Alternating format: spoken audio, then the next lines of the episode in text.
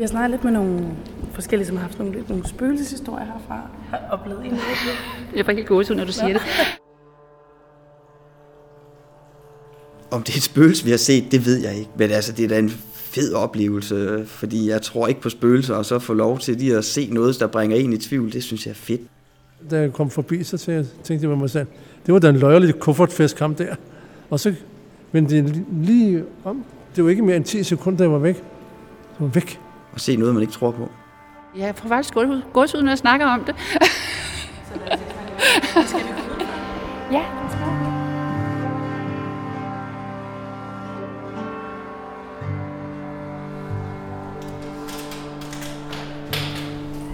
Kom indenfor. Tak.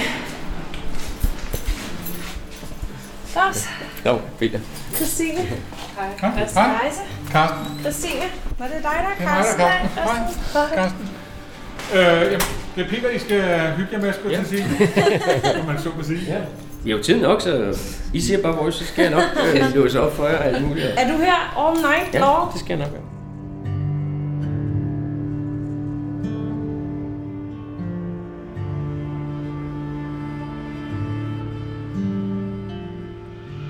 Hvad er klokken, Astrid? Klokken er 18 minutter over 12. Klokken er 18 minutter over 12 om natten. Og vi står i uh, forhallen på Statens Museum for Kunst. Og lige nu larmer det lidt, selvom det er midt om natten, fordi der er nogen, der er i gang med at pakke ned efter sådan et arrangement, der har været på museet. Men øh, vi er her lige nu, og vi skal være her hele natten. Øhm, og det skal vi, fordi vi gerne vil se, hvad der sker på museet om natten. Hvordan det er at være på museet, når der ikke er nogen andre mennesker. Og så vil vi også lidt gerne se, om vi kan finde en spøgelse, ikke? Jo. Det er det mindste bare, om der er nogle lidt overnaturlige fornemmelser. Fordi der er, jo, der er jo nogen, der har haft nogle fornemmelser. Nogen, som kender museet rigtig godt, ikke? Og det er de historier, som vi skal høre i det her afsnit. Det er historier fra mennesker, som har opholdt sig på museet i lang tid, og som nogle gange har haft en følelse af, at når alle gæsterne var gået, så kunne der godt blive lidt uhyggeligt. Måske vi bare skulle lave en, øh, en introduktion og sige, du lytter til Mysterier fra Museet. En podcast er produceret af mig, Christine Rune Og af mig, Astrid Hall for Statens Museum for Kunst. By night.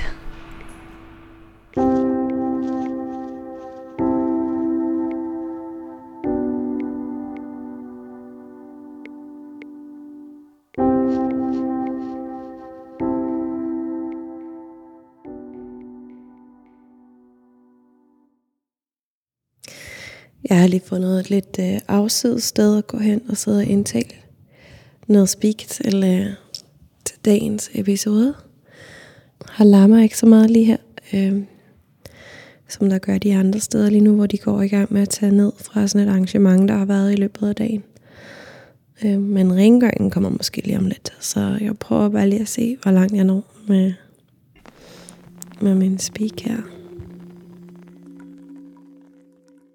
Min lille søster og jeg, vi var sådan lidt, nogle gange lidt- blev vi en lille smule irriteret, fordi så mødte vi jo nogle andre nogen, øh, vi legede med i Østre Anlæg, ikke? og så, så nogle gange, så var nogen, der spurgte, hvor bor I så henne? Og så var det jo, jamen vi bor der, og så pegede vi på museumsbygningen, ikke? og det troede de jo ikke på. så ville de ikke lege med os mere, det var vi lidt trætte af, fordi de troede, vi løg. Hvis man står ude foran Statens Museum for Kunst og kigger op ad den der kæmpe store trappe, der fører op til hovedindgangen, øhm, og går op ad den, op imod den der svingdør, og så lige kigger en gang til højre, så er der sådan en lille grå dør i muren. Øhm, og for cirka 50 år siden, så var det sådan, at hvis man gik ind i den dør, så kom man ind til museets tjenesteboliger. Indtil 1966, der husede museet nemlig ikke kun Danmarks kunstskatte. Det var faktisk også hjemmet for en lille håndfuld ansatte og deres familier. Og her boede altså blandt andet varmemesteren og vagtmesteren. Og her voksede Lene altså op. Jeg hedder Lene, Lundby Slipsager. Øh, og Lundby, det er mit føde efternavn. Øh, og øh, jeg har den tilknytning til museet, at jeg har boet herinde i øh, cirka 10 år i en tjenestebolig, fordi min far blev ansat herinde som kustode, hed det. Men det var ikke de kustoder, der gik i salene, det var dem, der øh, ligesom var i kulissen og sørgede for alt det håndværksmæssige og praktiske. Lenes far bliver ansat på museet som håndværkskustode i 1955. Han skal være med til at vedligeholde og reparere alt det, der ligesom er udenom udstillingerne. Så det betyder blandt andet, at han skal udbedre skader på sokler og lave blindrammer og flytte rundt på værkerne og hænge dem op. Min far blev ansat på museet i 1955, men de, vi er jo først flyttet ind øh, i starten af sommeren 56. I 1956 der får han så tilbudt en af de fire tjenesteboliger. Og her flytter han ind sammen med sin kone og deres tre små børn. Da vi flyttede ind, var min lille søster 10 uger gammel. Jeg var 20 måneder, lige godt og vel, og min storebror var 12 måneder ældre end mig, så vi var trip, trap, træsko. Lenes mor, hun startede en dagpleje i tjenesteboligen, så der var masser af børn på museet i løbet af dagen. Lene og hendes søskende og så alle dagplejebørnene. På det her billede, der kan man, trækker min far slæden, hvor vi sidder på, og der har han sin uniform på. Og det er så det billede, øh, som jeg talte øh, om før, hvor man kan se lidt flere øh, af de der håndværkskustoder. Øh, og det er, han hedder Rasmussen, og det er Skov, og det er Steffen. Og de sidder der og får kaffe sammen med min mor. Formentlig også min far, det er ham, der tager billedet, ikke? Og så er der, det er min bror, der står der og rækker tungen, tror jeg, han gør. Øhm, og så er det par af de der dagplejebørn, ikke? Så kommer der lige på farvebilleder her. Og der står vi øh, til fastelavn. Der har vi selv lavet os en fastelavnstønde. Og den er hængt op i en af de der pakkældre. Der kan du se nogle af alle de der trækasser. Kan du se det? Ja, så man pakkede værkerne ned. Ja, Astrid har været med Lene på tur igennem samlingen for at se de steder, som hun oplevede særligt stærkt, da hun var barn og på vej igennem den med sin far efter lukketid. Og det første stop, de gør, det er i samlingen for europæisk kunst. Og så øh, var der parketgulve dengang også, som der er her. Jeg husker den meget mørkere dengang. Øhm, og øh, de var meget glatte. Man gjorde dem rent, man polerede dem, altså rengjorde og polerede med noget, øh, sådan noget rødt savsmuld af en slags, sådan som jeg husker det, og så en stor kost, som man ligesom kørte det der, sådan meget bred, bred kost, som ligesom kørte sådan hen over gulvet med det der savsmuld. Så blev de rene og poleret og meget glatte. Og det synes min søster og jeg, at det skulle vi da lige øh, lege lidt på, de gulve der. Ikke? Så, og dengang i fjernsynet, der var der sådan øh, transmissioner fra øh, skøjteløb, kun skøjteløb, øh, og som vi så meget. Det ser man slet ikke mere på samme måde. Øh, så min søster og jeg, vi tog skoene af, og øh, så legede vi skøjteprinsesser på de her parketgulve, sådan, mens vi gik med rundt sammen med min, vores far, og han lukkede. Ikke? Og legede, så legede vi simpelthen, at vi var skøjteprinsesser. Ikke? Så øh, det havde vi en stor fornøjelse af. Øhm, og det lyder sådan lidt vildt, ikke? Er jo museer med, med kunstgenstande og sådan nogle ting, ikke? Men vi var så også, jeg tror, de tre mest velopdragende museumsbørn øh, i hele Danmark, fordi vi lærte det virkelig at holde afstand og ikke pille. Så det gik min far selvfølgelig meget op i, ikke? at vi kunne opføre os ordentligt, når vi var på museer. Ikke?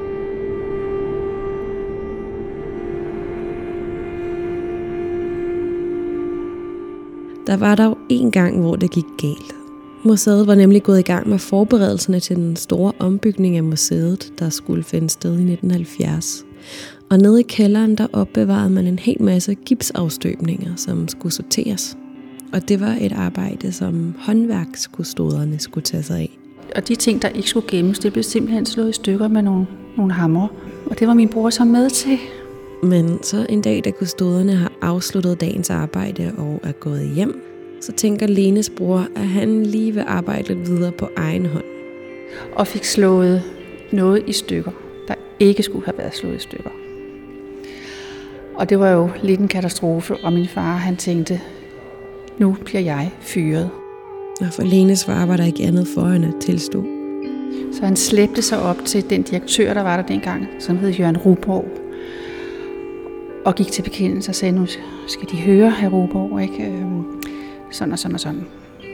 Og så kiggede han bare på min far, og så sagde han, ved de hvad, herr Lundby? Vi har jo alle sammen været børn engang. Men når besøgstiden på museet var overstået, og dagplejen blev lukket, og malerierne blev overladt til dem selv, så åbnede der sig altså en verden på museet, som må have været ret vild at sætte fantasien fri i for et barn.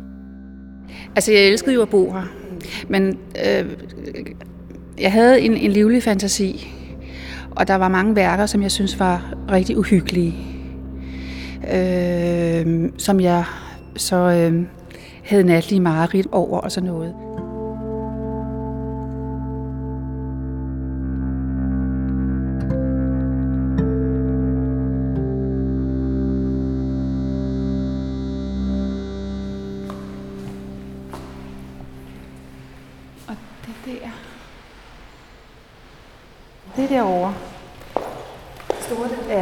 Er Salomons dom. Der, hvor der er to kvinder, to mødre, der kommer op og skændes. Salomons dom af Peter Paul Rubens. Det forestiller en historie fra Bibelen om to kvindelige prostituerede, som har født et barn på samme tid. Det ene af børnene er levende, og det andet er dødfødt. Og begge kvinder fornægter moderskabet til det døde barn og kræver retten til det levende. Så nu er det op til kong Salomon at dømme. Hvem skal have det levende barn? Og hans forfærdelige dom bliver at kløve barnet i to. Ja, det er jo en voldsom historie, ikke?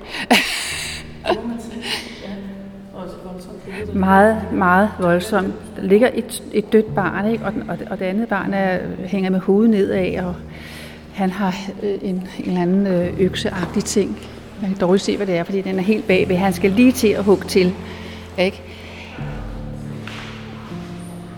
Altså, det gjorde stort indtryk på mig, kan jeg huske. Ikke? Ej.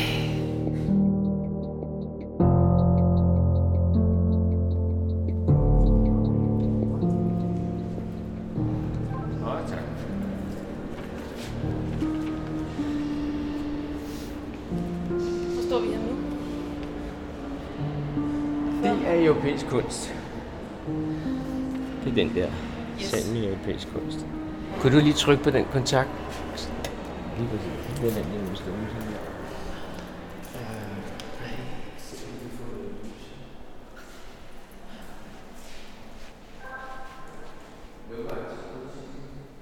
Var det lidt hyggeligt.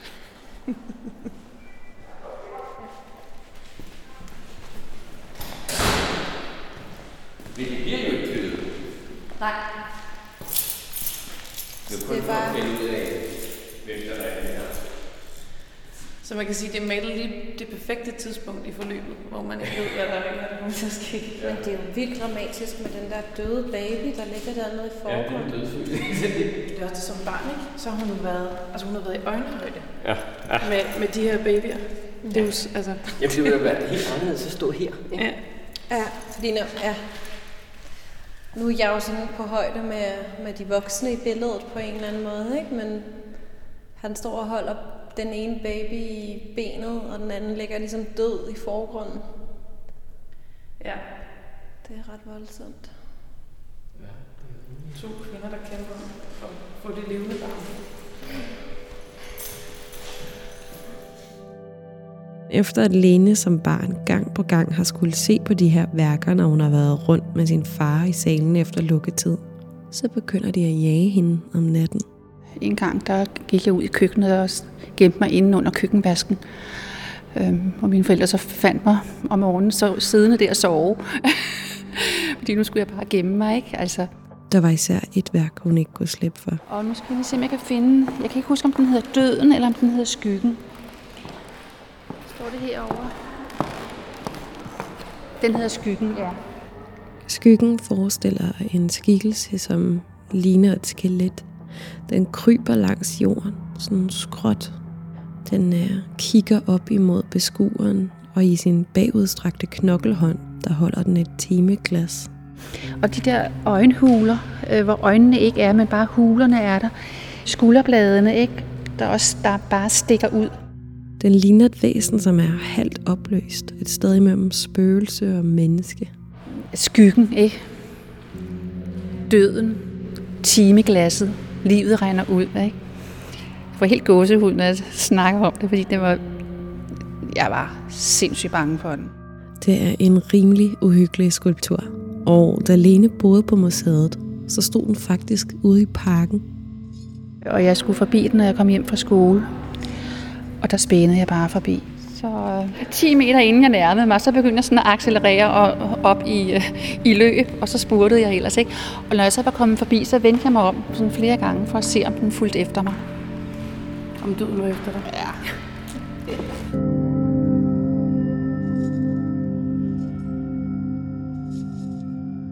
Hvad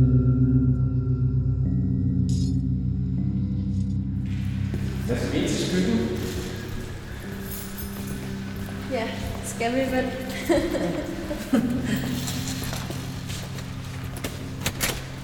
Som engang stod i parken. Har du det? Ja. Ja. Ej, man går bare lige ind i ansigtet på den. Ej, den er altså scary. Ej, men den er helt rædselsfuld. Altså, flot og alting, ikke? Men, men også rimelig ubehageligt.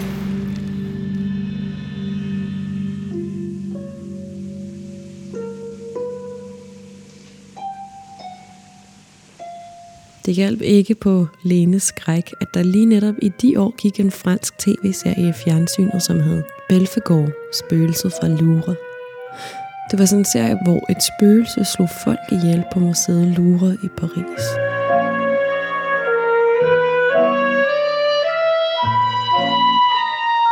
Lenes forældre havde egentlig givet strenge ordre om, at Lene og hendes søskende ikke måtte se den serie. Men som det oftest er med den slags ting, så fandt Lene og hendes søskende alligevel en måde at komme afsted med det på.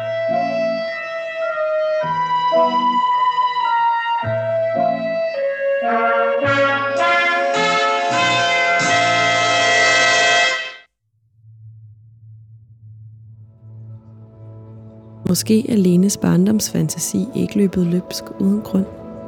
Måske har hun bare været mere modtagelig over for noget af det, de andre besøgende ikke havde tid til at lægge mærke til, når de lå sig for tab i penselstrøg og tidsperioder. I fik fornemmelsen af, at der var nogen i bygningen, som... Jamen, altså jeg, altså, jeg har ikke bare fået fornemmelsen for det, jeg har set det. Om der er et spøgelse til stede på Statens Museum for Kunst, det kan nok ikke afvises 100%. I hvert fald ikke, hvis man spørger ud blandt vagtgruppen på museet. Kan du beskrive situationen? Ja, altså, jeg mener klokken den er omkring øh, halv tre, og jeg sidder på vagt sammen med en kollega i kontrolcentralen. Martin er tidligere vagt på Statens Museum for Kunst. Og en gang i løbet af en nattevagt, så oplever han noget meget usædvanligt. Vi holder os vågen ved at se film på en lille skærm, og ovenover der er der et gammelt analogt øh, 14-tommer øh, monitor, hvor at der ruller løbende billeder fra de forskellige sale, skifter imellem. Og øh, der, fanger, der bliver mit øje fanget af monitoren, fordi jeg i, i øh, salen øh, ældre dansk øh, ser øh, en skikkelse bevæge sig gennem salen. Hvordan ser man det på monitor? Når man sidder og kigger på kamera på sådan et museum, så fanger ens øje ting, der ikke skal være der, bevægelser især. Også på de udvendte kameraer. Du, du fanger med det samme, hvis der er en, der går forbi museet. Og der ser jeg simpelthen, øh, altså det, det er godt nok mørkt, men øh, der, jeg kan simpelthen se, at der, der er noget, der ligner en person, der bevæger sig igennem, og så ruller kameraet videre. Og det er først, da min kollega siger til mig, så du det? At jeg selv indrømmer, at jeg så det. Og så farer vi op til elektronikken og prøver at spole tilbage, og vi tænder også lys i salen. Men der er ikke gået nogen bevægelsessensor. Altså ens største frygt er, at man har glemt en gæst derinde. Ikke? Men altså, det vil også blive opdaget, for der er jo rumføler på. Og man ville også kunne høre, hvis man bankede på døren om natten. Ikke? Men der var ikke noget. Vi så det på det her gamle analog monitor. Og det fedeste var, altså jeg havde nok holdt min kæft med det, hvis ikke min kollega han også har sagt det. Hvorfor havde du det? Fordi det er der sgu da ikke nogen, der vil indrømme, de har set. Martin og hans kollega er faktisk ikke de eneste vagter, som har oplevet noget lidt mystisk i salen for ældre dansk kunst. Jeg mener også, Per Præst, det var i ældre dansk. Mit navn er Per Jørgen Christiansen, og jeg er kustode her på Statens Museum for Kunst. Det vil sige, at jeg passer på billederne og er inde i samlingerne, hvor de forskellige ting hænger. Og skal også passe på, at folk ikke kommer for tæt på. De må ikke komme tættere på en 30 cm. De må ikke tage vandflasker med, og de må heller ikke tage spisevarer med, eller paraplyer. Og de skal i det hele taget opføre sig pænt og må ikke løbe rundt, for ellers kan de jo løbe ind i kunstværkerne, og det går jo ikke. Per Jørgen Christiansen går også under navnet Per Præst på museet. Ligesom Martin har han også haft nogle lettere overnaturlige oplevelser i samlingen for ældre dansk kunst.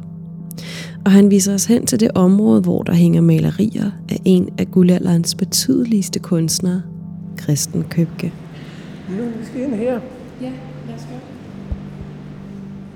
Kristen Købke, der levede fra 1810 til 1848. Og han malede et stort billede, som hed Østerbro i morgenbelysning. Det hængte her. For 20 år siden, så sker det, at Per han er på arbejde som kustode i den her afdeling. Og han går forbi maleriet af Købke. Jeg passerede jo forbi, så som jeg altid gør. Og så kommer jeg forbi billedet her. Og så står der sådan en lille mand her foran. Fuldstændig som om øh, man kunne tænke sig, at han var øh, taget ud fra Søren Kirkegaards tid. Med det her store hår. De her høje flipper, dem som man dengang kaldte for fadermordere. Og så rødt halsbind, ternet vest, stramme lyse bukser ned i, i lange ridestøvler, blå livkjoler og støttet til en sølvknappestok. Og det ser man jo ikke så mange gæster med. Så stod han og meget nøje og kiggede meget øh, interesseret på maleriet. Og så tænkte jeg ved mig selv, da jeg kom forbi, så tænkte jeg ved mig selv, det var da en løjerlig kuffertfestkamp der. Og så vendte jeg lige om, ikke længere end sådan her, og så tilbage igen. Så det var ikke mere end 10 sekunder, jeg var væk. Så var væk. Og jeg spurgte alle de andre vagter, om de havde set nogen, der passede på den beskrivelse. Og der var ingen, der havde set noget.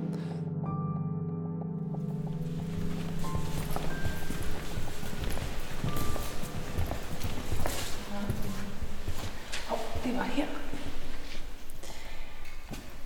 Jeg er ret sikker på, det her. Det er græs. Ja, det er her. Det var her, han oplevede. Hvad? Da Per Præst han oplevede øhm, at se en kirkegårds lignende type. Ikke, det var ikke kirkegård, men det var en, der var klædt som Søren Kirkegaard var på den tid. Der stod her. Og det var på et Christian Købke maleri. Der har han her.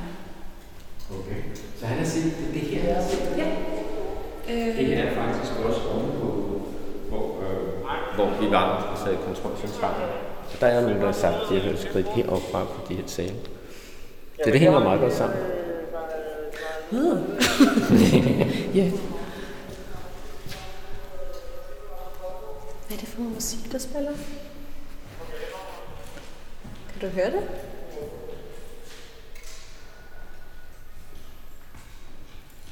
Ja, det kan jeg godt.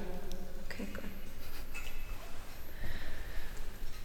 Så der har simpelthen stået et gespenst og stenet lidt over Christian Købke her.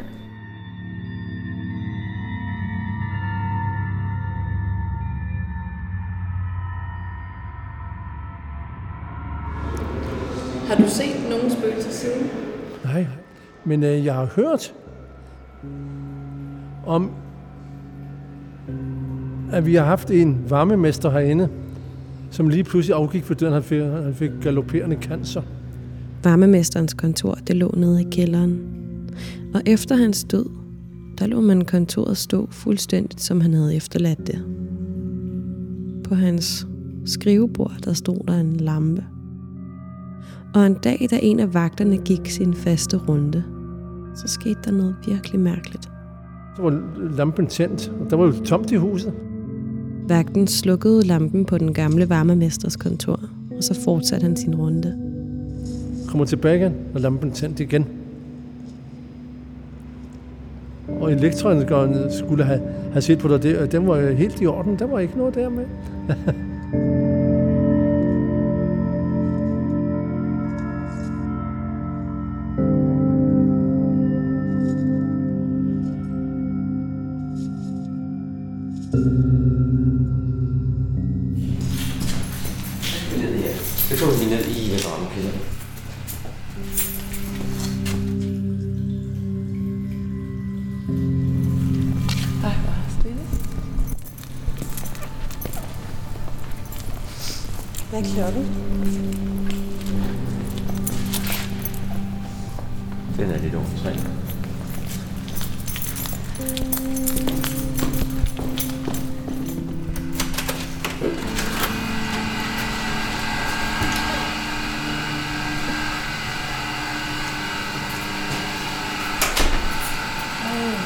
Det er forrest.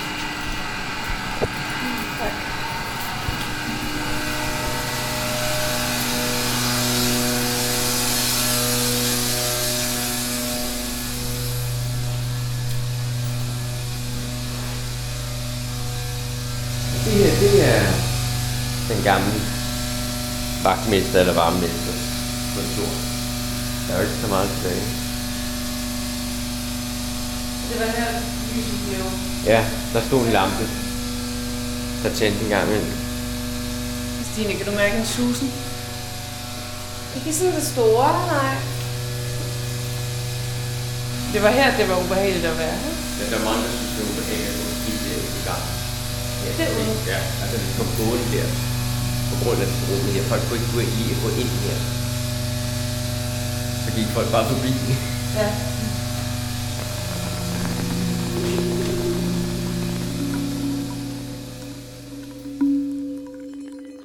Spørgsmålet er så, om der er nogle af de tidligere ansatte, som boede her på museet, som stadig huserer lidt fra tid til anden.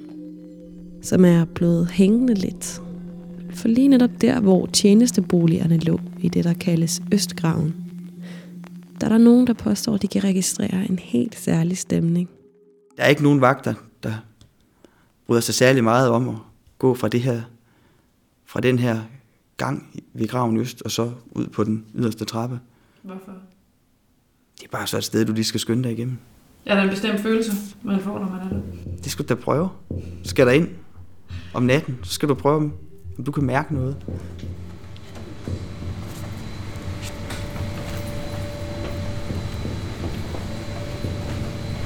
Og her skal man lige dukke sig for at kunne komme forbi.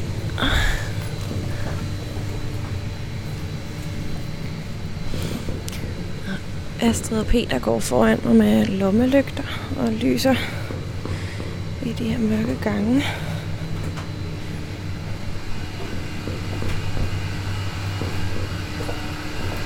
Hvor blev I af? Hvor er de henne? Hvad der. Ej, det er lidt uhyggeligt. Nu så jeg lige alene i mørket, fordi Astrid og Peter er gået foran med lommelygterne.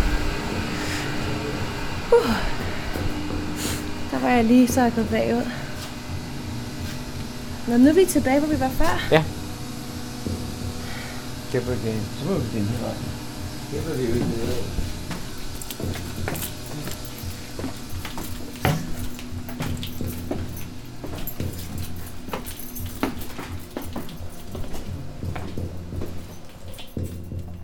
Jeg ved ikke, om du har lagt mærke til det, men oppe på toppen af hovedbygningen, der er en flagstang. Nej, der er... Nej.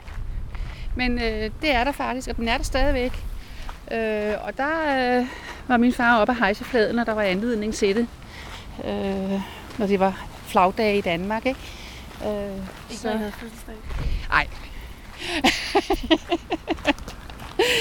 det, gjorde, det gjorde han ikke. Øhm, men der var vi også, ikke tit, men nogle gange med ham oppe. Øhm, der var virkelig udsigt deroppe fra. Vi se, hvor øh, vi hejser flader. Ja. Så det er det, man kan her. Okay. Puh, her var. Der er også lidt Tænk lidt til det. mørkt. Men det her, altså det her, Han lugter, som et loft. Ja. Ja, det er præcis ikke? Jo. Jeg det her. Så, altså, det det Har I mod på at gå op ad trappen? Ja. Med os. Et vakkelvogn dernede ad trappen.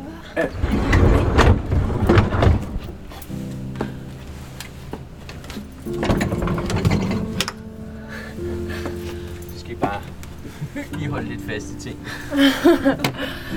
Der kan være det glat. Wow. Okay. Hold da op. Ja, det synes jeg simpelthen er så fedt. Det. Så er der udsigt ud over København her. Det er virkelig...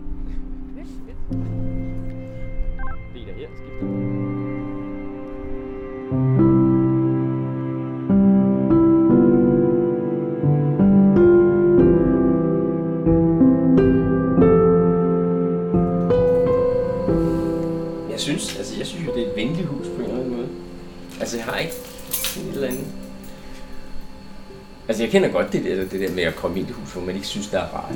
Det er der jo nogle steder, der ikke er. Hvorfor? Det ved man jo så ikke rigtigt, men... Men det er også meget sjovt, det med, hvis det har været et uhyggeligt hus, men er blevet et, Et rart uhyggeligt hus. Så er der sådan, at der, der er sådan, stemningen er skiftet. Jamen det kan vel også ske. Var I, var I kede af at skulle flytte derfra? Det var vi. Det var vi rigtig kede af. Forud for den store ombygning af museet i 1970, så blev tjenesteboligerne inddraget. Og Lene og hendes familie flyttede ud af museet i 1966. Hendes far var stadig ansat på museet, så de flyttede ind i en lejlighed tæt på i Borgergade. Kan du så huske det der med at flytte det nye sted hen, hvordan det var? Det var meget småt. Og det var ellers en stor lejlighed.